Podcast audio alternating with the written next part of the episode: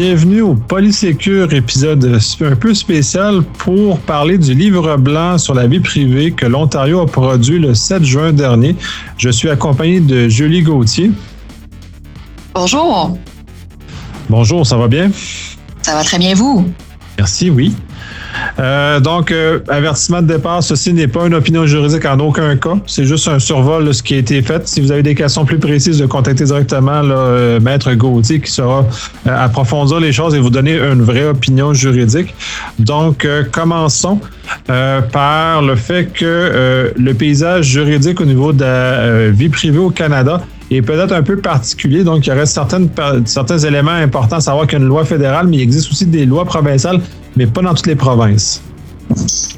Exactement. Donc, la loi fédérale qu'on appelle le PIPEDA, euh, qui est la loi sur la protection des renseignements personnels et les documents électroniques, euh, qui a fait l'objet également d'un projet de loi, là, C11 qui est encore sous étude. Également, euh, cette loi-là, en fait, s'applique aux provinces, euh, euh, sauf si sauf si les provinces ont adopté une loi équivalente à la PIPEDA. C'est le cas du Québec, c'est le cas de la Colombie-Britannique et de l'Alberta. L'Ontario n'a pas encore sa loi, donc c'est pour ça que euh, le livre blanc de l'Ontario a été présenté le 17 juin par le gouvernement qui est actuellement sous étude, en fait, mais ce n'est pas un projet de loi, c'est un livre blanc qui est donc en fait une proposition de règles destinée à faire l'objet d'un éventuel projet de loi. Il contient 45 pages et est disponible en français sur le site ontariocanada.com si vraiment vous êtes euh, curieux d'en connaître les détails. Mais l'un des objectifs poursuivis par le gouvernement, c'est bien sûr de protéger davantage la vie privée numérique de ses citoyens, mais aussi de faire de l'Ontario le territoire numérique le plus avancé au monde, selon ce qu'on peut lire en introduction euh, du livre blanc. C'est effectivement très ambitieux de leur, de leur démarche. Euh, mais en même temps, c'est une démarche qui est cohérente face à ce qu'on voit, entre autres, ce qui s'est passé en Europe avec le RGPD, ce qui se passe au Québec avec, euh, qui s'est passé au Québec au moment de l'enregistrement, le mandat, on est rendu plus à la PS64, mais à la L64 et euh, le volet C11 au fédéral. Donc, on est dans cette mouvance-là. Et effectivement, j'ai retenu essentiellement la même chose que l'Ontario veut se positionner comme chef de file, donc un territoire propice à l'exécution de, de, de de protection et donc de protéger les personnes, un de ses citoyens, mais en même temps de pouvoir attirer les entreprises qui seraient intéressées à euh, œuvrer là-dedans, parce que vraiment le, dernier chapitre, justement, est euh, en ce sens-là. Euh, oui. oui. oui, c'est ça. Puis le gouvernement, là, il s'inspire beaucoup dans son livre blanc du, de la critique du projet de loi C11 qui est en fait le projet de loi qui vise à moderniser la PIPEDA. Euh, donc, le projet de loi a fait l'objet de quelques critiques et le gouvernement ontarien est d'avis qu'il comporte quelques lacunes. Euh, et également, le projet de loi s'inspire beaucoup du projet de loi 64 au Québec là, qui, a été adopté euh, la semaine dernière et qui va, il va entrer en vigueur selon les dispositions, soit d'ici un an, deux ans ou trois ans. Tout à fait. Puis ça se fait justement passer des, choses. C'est ça qui est très intéressant. Puis c'est ça, c'est. En tout cas, le livre blanc il est vraiment en opposition face à la séance qui, manque de mordant. D'ailleurs, de toute façon, la S64 vient, vient justement mettre un peu plus de mordant, dont l'inspiration. Euh, on va passer à travers les sept grandes questions qui sont regardées dans ce document-là. Euh, c'est un survol, je, le rappelle, on ne on rentre pas en profondeur dans, les éléments. C'est pas l'objectif. Si euh, au besoin de, de, de, te contacter directement à ce moment-là. Ton cabinet a procédé à une analyse en profondeur de ce livre blanc-là, justement. Euh, comment vous avez commencé à aborder cette analyse-là? Ben, en fait, on, on, on, a, on, a, fait cette analyse-là en regardant euh, les principaux euh, principes, en fait, qui sont mentionnés. Également, on a fait une comparaison avec le projet de loi C11, le projet de loi 64. Ce qu'on regarde d'emblée, c'est que l'Ontario souhaite élargir le champ d'application de la PIPEDA qui était appliqué, est applicable actuellement à l'Ontario et qui n'était pas applicable, par exemple, aux employeurs ontariens. Maintenant, avec euh, ce que le, gouvernement ontarien propose, c'est que les employeurs ontariens vont devenir aussi assujettis à une législation en matière de protection de la vie privée, ce qui, euh, ce qui est effectivement le temps. Également, le champ d'application s'élargit aux organismes sans but lucratif et aux syndicats. Il y a aussi l'établissement d'un droit fondamental au respect de la vie privée, donc un projet de loi fondé sur le droit, qui en fait, euh, ce que ça veut dire, c'est que l'Ontario euh, souhaite reconnaître que le droit au respect de la vie privée n'est pas absolu. Euh, en fait, qu'il est plus absolu que ce que la PIPEDA mentionnait. C'est ça, juste, ouais, ça, comme tu mentionnais, c'est un peu une critique à, la séance qui, qui, qui, manquait un peu de mordant selon, euh, selon l'Ontario. Donc, c'est justement d'aller plus loin dans, dans ce, dans ce vecteur-là. Exactement. Il propose trois principes euh, du droit fondamental au respect de la vie privée, là, qui est les principes de proportionnalité, d'équité et d'adéquation. Et donc, euh, c'est ça. Au lieu d'avoir une loi qui a plus ou moins de mordant, ben, l'Ontario souhaite vraiment mettre le focus sur ce droit euh, fondamental au respect de la vie privée. Oui, puis le livre blanc, c'est ça qui est intéressant, d'autant plus, il balise vraiment très clairement un proche d'un projet de loi en termes de, choses. Les sections sont vraiment dessinées de cette façon-là, où ils vont mettre des fins qui expliquent la fin acceptable, les facteurs à prendre en compte, donc ils guident vraiment la réflexion, comment eux perçoivent que devrait être une telle loi. Là. Exactement. Donc, ça aussi, c'est un des critères qu'effectivement on a regardé. C'est quoi les exigences et restrictions en matière de traitement avec le critère des fins acceptables. Donc, il y a certains facteurs à considérer. Il y a un test de nécessité à mettre en place. Il y a certaines zones interdites, incluant des finalités de traitement qui pourraient être déterminées par règlement. Donc, les restrictions en matière de traitement des renseignements personnels sont une composante essentielle des lois de protection de la vie privée. Puis la proposition là, de l'Ontario est quand même assez stricte là-dessus. fait qu'entre autres choses, la province s'inspire du commissariat à la protection de la vie privée en proposant certaines fins acceptables aux zones interdites. Euh, puis plus particulièrement, ben, l'Ontario va viser à interdire le traitement de renseignements personnels à des fins qui causent ou qui sont susceptibles de causer un préjudice grave aux particuliers ou à des groupes de particuliers. Il y a également toute la notion de renseignement dépersonnalisé qui fait couler beaucoup d'encre en droit de, en droit de la vie privée. Euh, donc, c'est des renseignements qui sont qui sont réglementés s'ils ne sont pas totalement anonymisés. Donc, la différence entre les deux, qu'est-ce qu'un renseignement anonymisé? C'est un renseignement personnel qu'on a désidentifié au point de ne plus être capable de réidentifier la personne de manière permanente ce qui est extrêmement difficile à faire techniquement, selon les experts. Un renseignement dépersonnalisé, c'est un peu l'équivalent de pseudonymiser euh, en vertu du règlement euh, le RGPD européen. Le renseignement dépersonnalisé, c'est un renseignement qu'on désidentifie, mais il demeure, il, euh, il, demeure un risque de réidentification de la personne, soit en combinant ce renseignement pseudonymisé-là avec d'autres renseignements personnels ou non. Donc, les renseignements dépersonnalisés, ils sont assujettis aux lois sur la protection des renseignements personnels selon les nouvelles réformes, telles que le projet de loi 64. Par contre, les, renseignements totalement anonymisés ne le seront pas car ils ne constitueraient plus un renseignement personnel puisqu'on ne peut plus identifier une personne. Effectivement, est-ce que le, le, livre blanc ontarien met les, les, les, traces, les balises, parce que justement, comme tu mentionnais, les experts ne s'entendent pas où, la ligne se trace, puis des, fois les difficultés associées à ce genre de choses-là. Est-ce qu'il y a des balises plus claires données dans, dans ce livre blanc-là? Absolument, absolument. Donc, euh, à l'instar du projet de loi 64 et du RGPD, l'approche ontarienne exclut les renseignements véritablement anonymisés du champ d'application. Puis le gouvernement affirme que la proposition vise à encourager la dépersonnalisation et l'anonymisation comme moyen de soutenir l'innovation axée sur l'analyse de données. Puis la province reconnaît que certaines exigences du régime de protection de la vie privée ne sont ni souhaitables ni réalisables dans le contexte des renseignements dépersonnalisés. Donc, par exemple, le livre blanc propose que les organisations ne soient pas tenues de répondre à une demande d'accès si les renseignements personnels ont été dépersonnalisés. Non, c'est des balises très intéressantes. D'ailleurs, l'innovation est un, volet très important du livre blanc puisque c'est quand même ça le moteur de notre nouvelle économie, l'information. Donc, en l'absence de, euh, de capacité de traiter, ça aurait été, ça aurait été nuisible, un peu ce qui avait été exprimé euh, au Québec, entre autres avec la, la PS64, cette inquiétude-là. justement, il, rebalance ces, éléments-là et justement donne des guides qui, pour moi, me paraissent intéressants pour justement rejoindre les deux, les deux finalités sur protéger les citoyens et permettre aux entreprises de, de continuer continuer à opérer. Absolument. Donc, il y a également des droits individuels aussi qui sont introduits dans le livre blanc. Euh, des droits individuels qu'on voit, par exemple, euh, au RGPD également, au projet de loi 64, tel que le droit à l'oubli, qu'on appelle le droit à la désindexation des résultats de recherche les droits d'accès et rectification, le droit à la suppression des données personnelles, ainsi que le droit à la portabilité.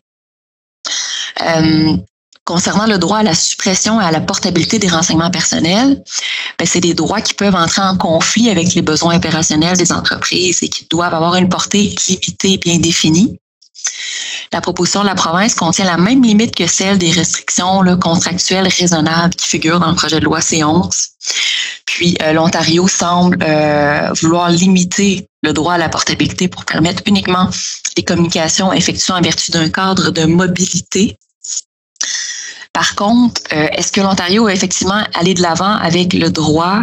Euh, on le sait pas, là, parce que c'est tout ça, en fait, là, précisons-le, c'est vraiment euh, sous étude. Là. Tout ce qui a été proposé par le livre blanc, c'est sous étude actuellement. oui, ça, c'est très important de le souligner que de toute façon, on l'a vu avec le projet de loi 104, en ce qui est déposé et ce qui arrive au bout, c'est pas tout à fait la même chose. Il y a des modifications qui sont faites en, commission et en études qui viennent peut-être modifier ou les groupes d'intérêt viennent justement participer à ce genre de choses-là. C'est très intéressant, ces, éléments-là, la, correction, le droit à l'oubli et la mobilité. Euh, je, reste un peu sur mon appétit jusqu'à où ça s'en va, ces éléments-là puisque j'ai vu certaines, certains éléments ou certains événements qui permettent de croire que les entreprises vont être très résistantes à, ce genre d'application-là réelle. Outre la mobilité, on l'a vu que les, les grands l'ont fait, mais le droit à l'oubli, lui, est beaucoup plus difficile euh, d'exécution. Oui, puis on pense que ça s'applique davantage aux moteurs de recherche Google euh, et toutes les, les, big data de ce monde. Euh, c'est-à-dire que normalement, les, euh, les lois sur la protection des renseignements personnels ne s'appliquent pas à tout ce qui est activité journalistique. Donc, ce droit à l'oubli-là ne s'appliquerait pas, par exemple, euh, aux articles de nouvelles ou à tout ce qui a été publié par des journalistes concernant euh, une personne, une personne poursuivie, par exemple, ou, ou suspecte ou accusée. Ça serait davantage ce qu'on pense, c'est que ce serait davantage applicable à tout ce qui est blog en ligne ou commentaires en ligne, par exemple, ou résultats de recherche lorsqu'on fait des recherches sur une personne. Ça va être très intéressant. Là, tu parles des indexations. Est-ce que la loi ontarienne, ben, le projet de loi, le, livre là, excusez, euh, fait, référence aussi, disons, j'ai un prestataire comme Facebook dans lequel je pourrais exiger de disparaître de, de, Facebook, par exemple. Est-ce que c'est couvert par, par ça? Ben en fait, c'est pas la notion, c'est pas de disparaître. La notion, c'est de mettre en preuve un préjudice sur un préjudice quand même important sur la vie privée et la réputation de la personne. Euh, donc, il va, il va quand même y avoir un, bon fardeau, là, un fardeau important de, de, de preuves à démontrer pour pouvoir exiger de ces organisations-là qu'elles suppriment toutes les euh, données personnelles de l'individu. Donc, euh, c'est vraiment pas un droit absolu, le droit à l'oubli. Ça va dépendre d'énormément de facteurs. Et effectivement, ça risque d'être difficile à mettre en œuvre, non seulement euh, euh, au niveau technique, mais également, comme comme tu le mentionnais tout à l'heure, les entreprises seront, ils vont, ils vont probablement être réticentes à, à mettre ceci en œuvre, à appliquer cette, cette nouvelle réglementation ça va être intéressant de voir ça évoluer, puis d'ailleurs de voir comment les consultations sur le livre blanc vont amener cette réflexion-là plus loin. Puis c'est intéressant parce que cet, élément-là, puis c'est comment tout le document est construit, amène aussi à la réflexion sur l'amélioration du consentement, qui est très importante, et la transparence des données, qui sont deux éléments qui pour moi sont liés. C'est-à-dire que si je veux un, un consentement éclairé, il faut que je sois capable de comprendre ce qui va être fait de mes données. Donc, c'est moi, ces deux points-là, je les trouve très liés dans, dans, leur, dans leur façon. Donc, comment ça, ça serait parfait dans, dans le livre blanc? Tout à fait.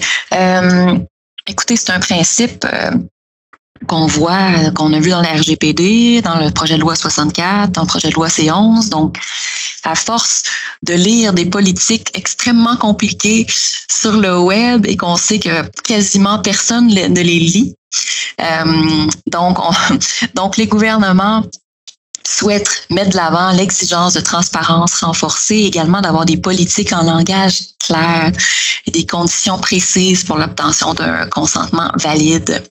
Donc, la législation sur la protection de la vie privée évolue pour exiger des entreprises, des organisations qui fournissent aux individus davantage d'informations sur le traitement qu'elles font des renseignements personnels, mais également que l'information soit claire compréhensible, comme on peut dire, pour le, pour le commun des mortels.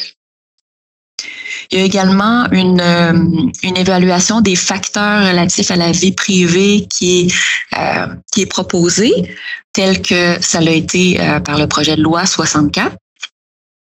Donc, qu'est-ce que ça veut dire? C'est que pour certains traitements, pour certains projets impliquant le traitement de renseignements personnels, dans certains cas, il va y avoir une, ce qu'on appelle un PIA, un Privacy Impact Assessment, qui va être obligatoire d'être effectué euh, avant d'aller de l'avant avec le projet.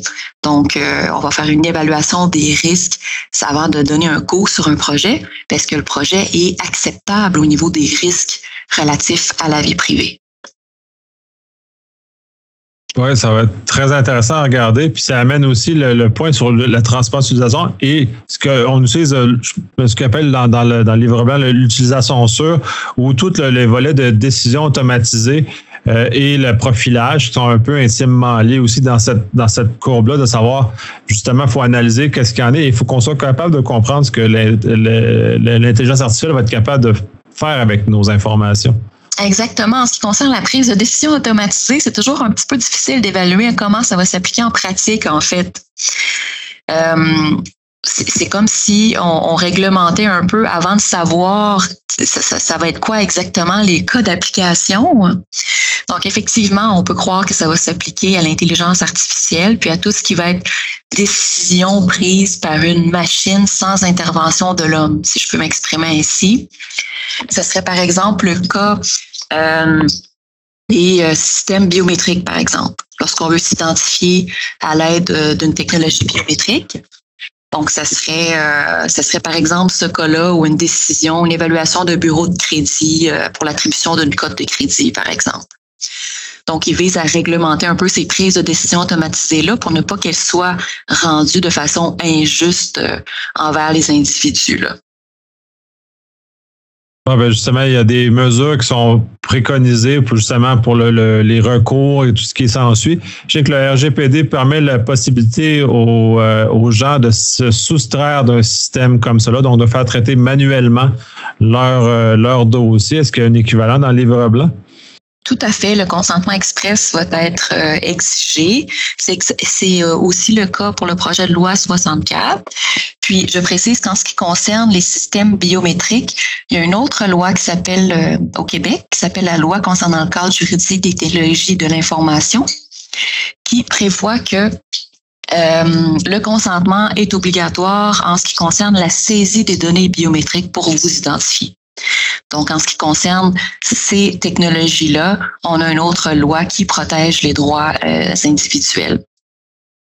Oui, ben, au Québec, puis même, on doit euh, rapporter tous les systèmes euh, à la commission d'accès, justement, ceux qui sont en utilisation. Et je suis pas convaincu que les entreprises sont au courant de ça, ni les, les consommateurs et les utilisateurs de, non, effectivement, ça, ça pourrait faire l'objet d'un autre euh, podcast, là, la loi concernant le cadre juridique des technologies de l'information, qui est encore très peu connue et très peu appliquée euh, par les tribunaux et par euh, les décideurs, effectivement.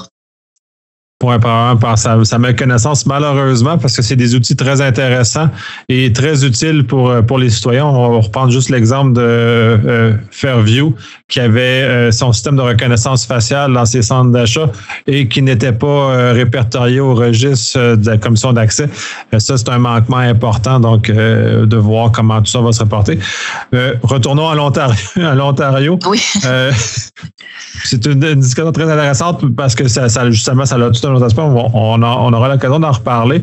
Euh, justement, puis là, il parlait de, dans le livre blanc de l'attitude à, la, au consentement, qui est un aspect très important. J'ai parlé avec des juristes européens, entre autres, au niveau de, pour donner les suites du RGPD. Et il, me disait qu'essentiellement, il avait peu ou pas de changement au niveau de, la façon que les entreprises faisaient. Il mettait juste un gros bouton qui nous faisait accepter de façon quasi aveugle les informations qu'on donnait à ce site-là. Est-ce que le livre blanc vient adresser, en tout cas discuter de ce, volet-là? Oui, euh, le livre blanc propose certaines alternatives pour résoudre un peu ce, problème-là de, de lassitude du consentement. Euh, c'est-à-dire que au lieu que les individus, c'est ça, acceptent un peu n'importe quoi sans savoir exactement ce qu'ils acceptent, ben, l'Ontario a calqué sa liste d'exceptions consentement, mais aussi présente des catégories autorisées de collecte, d'utilisation, de communication. Donc, la province propose expressément, par exemple, d'inclure les syndicats dans le champ d'application de la législation euh, du, euh, de, de, la protection de la vie privée et, par exemple, propose une exception au consentement pour un traitement de renseignements personnels nécessaire à diverses activités liées au mandat de représentation des syndicats. Donc, il va y avoir certaines alternatives euh, qui vont être présentées pour euh, s'assurer que la personne comprenne effectivement ce à quoi elle consent, mais également certaines exceptions au consentement consentement, euh, qui vont faire un peu l'objet de consentement implicite là, euh, parce que ça fait euh, ça fait du sens finalement que la personne euh, est préalablement consentie euh, par rapport à certaines activités là. C'est un concept qui est encore un peu flou, puis de la façon qu'il est présenté aussi. Là, donc, on, a hâte d'avoir un petit peu plus de, de détails là, sur, sur ce principe-là.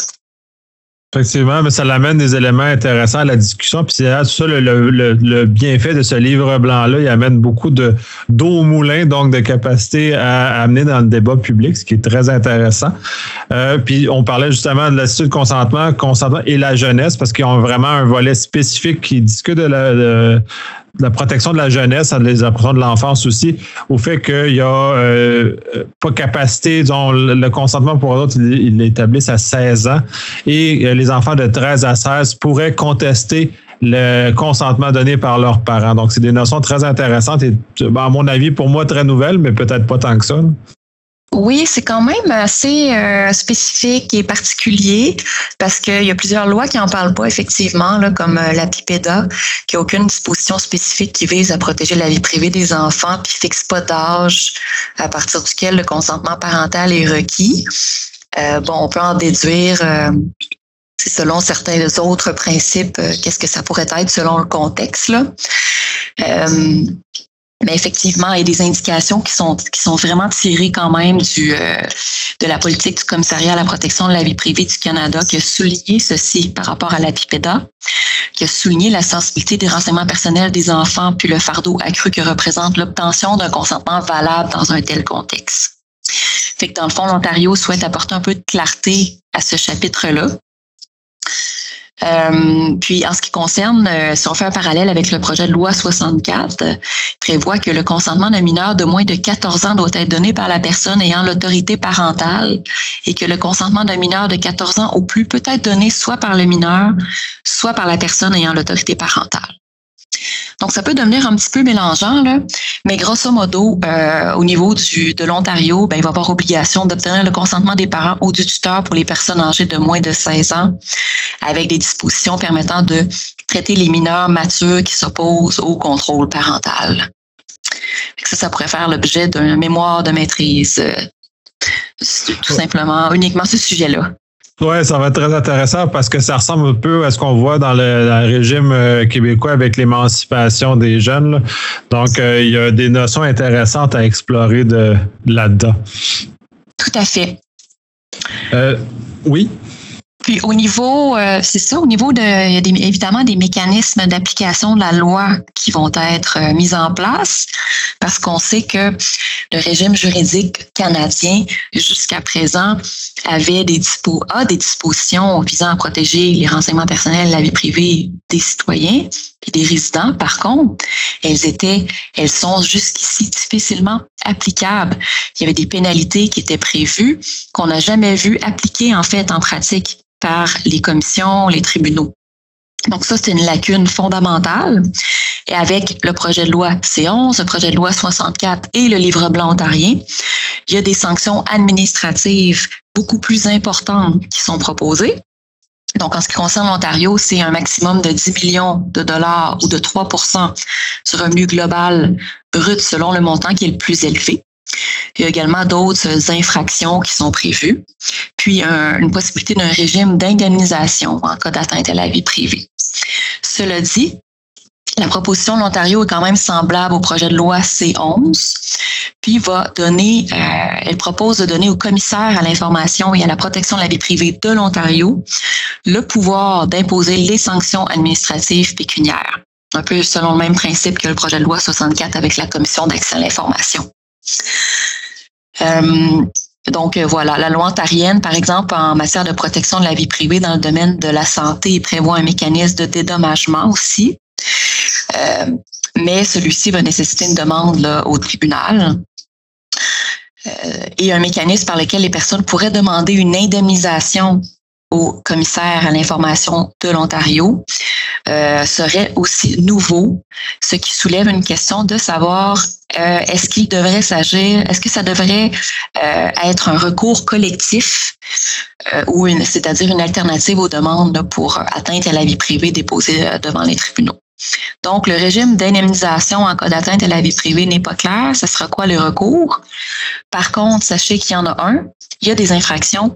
Il y a également des nouveaux pouvoirs qui sont, euh, qui sont euh, accordés au commissaire à l'information et à la protection de la vie privée de l'Ontario et des sanctions administratives pécuniaires beaucoup plus importantes. Oui, ben, le, le, livre blanc mentionne vraiment que le commissaire a autorité lui-même sans passer par les tribunaux pour justement appliquer les sanctions euh, pécuniaires qui sont quand même assez, assez musclées qui est, ce qui est, à mon avis, une belle approche qu'au lieu de passer par le système, euh, le système des tribunaux, parce que ça, va, ça peut devenir lourd rapidement puis ralentir énormément l'application d'une telle chose. Puis j'aime beaucoup aussi l'augmentation, comme on voit au Québec, euh, comme on a vu en Europe aussi avec le GPD, l'augmentation d'avoir des dents, une capacité de punir les, les, euh, les, les les entreprises qui sont négligentes. Puis j'aime beaucoup le vocabulaire utilisé dans le livre blanc. Justement, il parle de négligence, mais aussi, il amène aussi tout le volet euh, accompagnement que moi, je n'ai pas vu dans la, la PS 64, que la RGPD elle-même ne, l'a pas, mais minimalement, les institutions françaises comme la CNIL et l'ANSI apportent un certain nombre d'éclairages d'accompagnement des entreprises.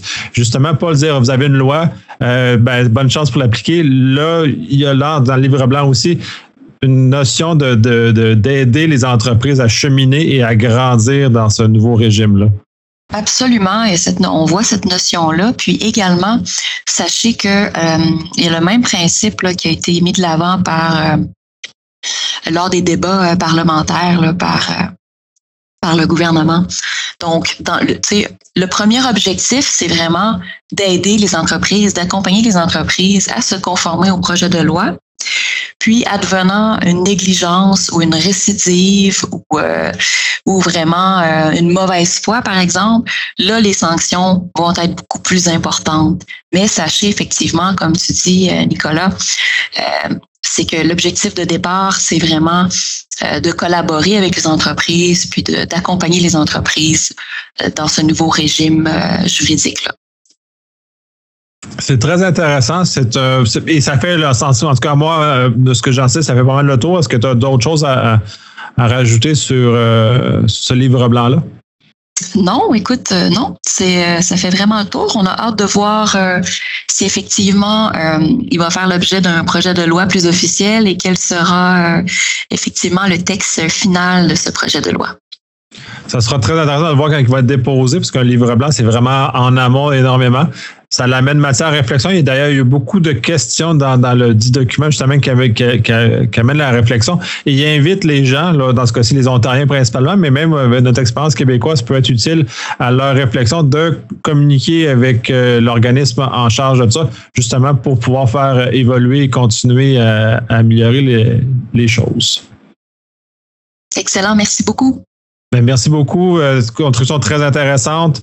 Euh, on va reparler pour la PL 64 qui est devenue la S 64. Euh, je crois que tu vas me référer à un de tes collègues. Ça va être super intéressant. J'ai très hâte justement de, de creuser cette loi-là qui vient s'appliquer maintenant. Absolument. Absolument. Puis en attendant, si vous êtes curieux, sur le site euh, Internet de BLG, on a publié euh, un bulletin euh, assez court là, sur c'est quoi les nouvelles exigences et comment elles s'appliquent. C'est super intéressant si vous êtes curieux. Ces informations-là seront mises dans les show notes. Donc, si vous êtes plus pressé avant que l'épisode sur celui-là sorte, vous pourrez consulter là. sur ça, je te remercie infiniment et on se dit à la prochaine.